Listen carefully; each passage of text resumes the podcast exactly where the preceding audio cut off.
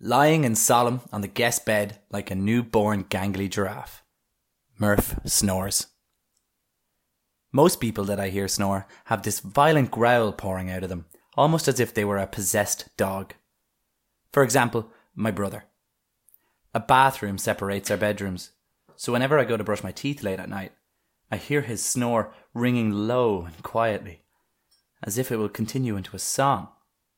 But then it swiftly kicks into a kind of a bark or a snarl or even a loud bite. However, Murph's purring more like a cat. A stupid cat. A stupid fat cat. A stupid fat cat that's eaten enough to fill its little belly and is asleep without any guilt. Murph is neither stupid nor fat. I just don't like cats. The bed is in a cramped attic space, and I bounce my head off the ceiling like three fucking times trying to shimmy in beside him. I look over at Murph, and my eyes are gifted with a man who is absolutely, as one would put nicely, gone. Head tilted, mouth open, fully clothed, legs spread like a bashed cripple.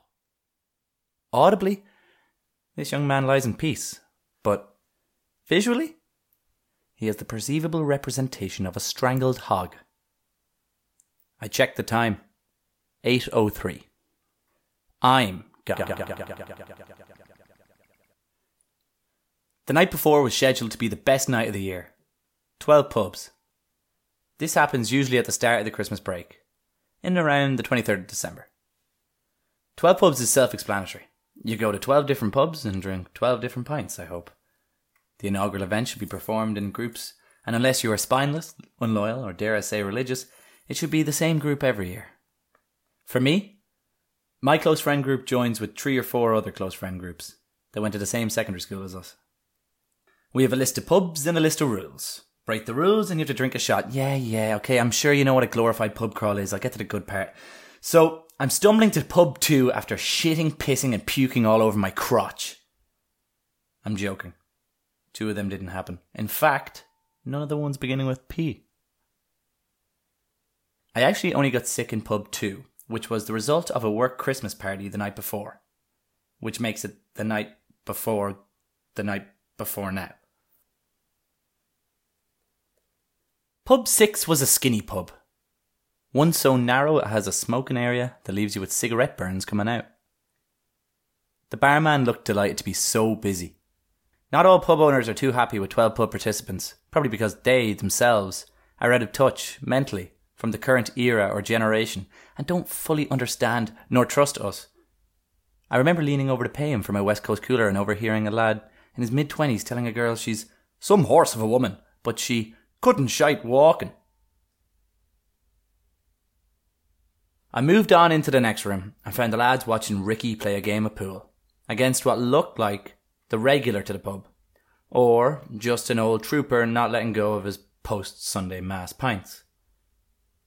It seemed like everyone was out, except the only young one you want to bump into, even though she's been to every pub you've been to according to her Instagram stories. Let it go. That was a senior infant's fling. Things change. People change. The next five pubs went quick. In fact, they're best described in the form of an art gallery tour guide interpreting paintings. We're standing in front of the Giovanni Torlini's Pub 7, otherwise known as the drink spill. Notice the emotions of fear and agitation the artist portrays on the young man as he tries to dab the Guinness stain off the fledging woman's Christmas jumper.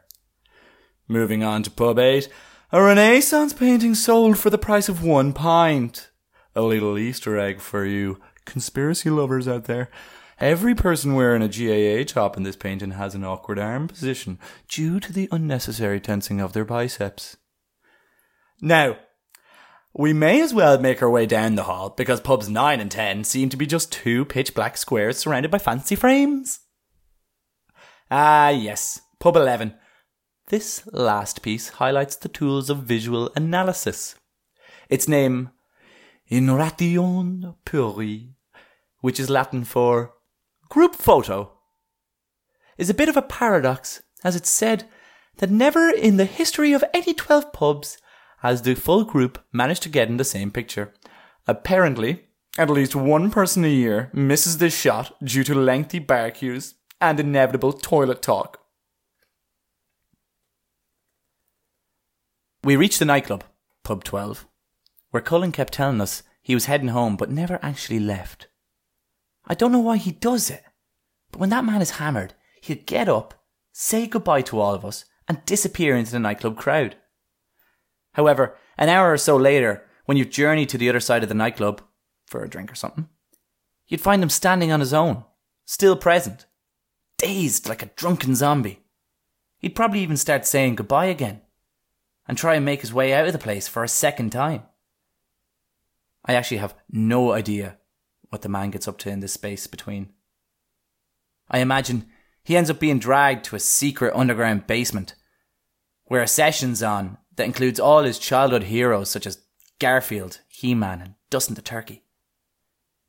I imagine he's surprised to be in this dreamlike world, full of awe riddled fascination, trying to ask his idols personal questions, followed by trying to somehow relate everything back to his love for them. His beloved icons ignore his every question while they strap their arms with elastic ropes and press 70 centimetre per mil irrigation needles into their veins, screaming, Not enough! Not enough! I imagine Cullen doesn't have enough time to react to his heroine doing heroin, and the scene escalates so uncommonly fast to them repeatedly smashing three needles at a time into their cephalic veins, not caring about the elastic straps anymore. They've loosened to the point of not being effective. I imagine. I imagine. It's all I can do. Imagine that Cullen now realizes he's in some sort of demonic lair that he needs to be exempt from. That his deities are now making direct eye contact with him, panting, You gotta try it, man. It'll change your soul. It's like your veins are having a pool party and all your friends are invited. crying on his hands and knees, declaring he'd never felt the touch of an elderly woman and he's not ready to die, he begs to leave. He Man turns around and looks at Cullen. Oh my god. What did you think? Did you think we were holding hostage? Oh my god. Yeah, get out. Get out! Get out now! We were never. Who do you think we are? He opens the door, with ease and no hassle, returns to the main dance floor carrying a collection of thoughts, and is greeted seconds later by one of the boys. I thought you were gone. Get the fuck out of here. Judgmental eyes spread out across the bar by Barney, Connor, and myself.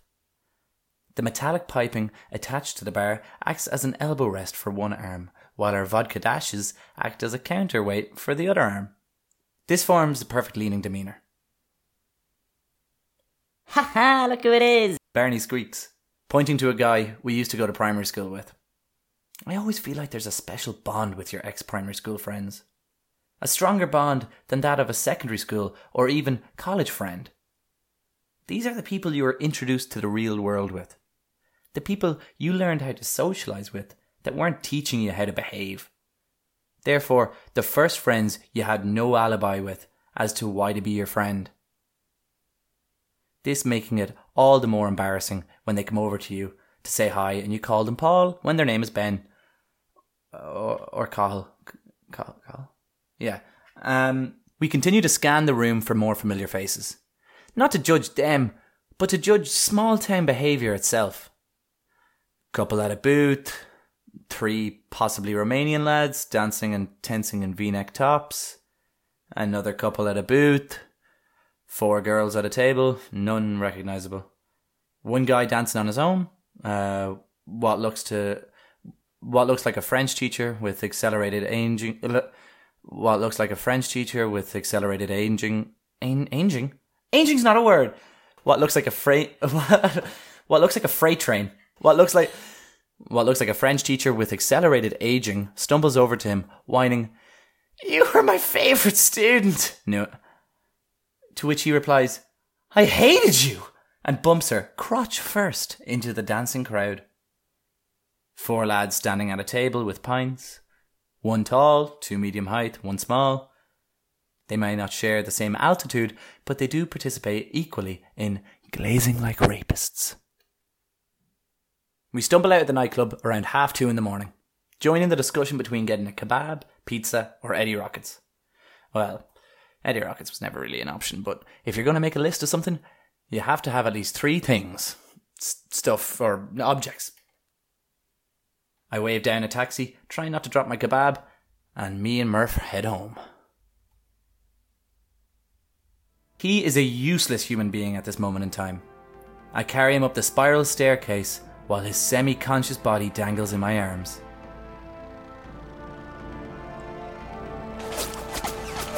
I look out the ceiling window into the night sky and utter, No man left behind. Murph glows brightly. He is now a six foot halo and sings Ave Maria in my ear to give me strength. I reach the side of the bed and pause. I glance upon his limp body in my forklift and try to look into his eyes, but he does not return the favour. He's out cold.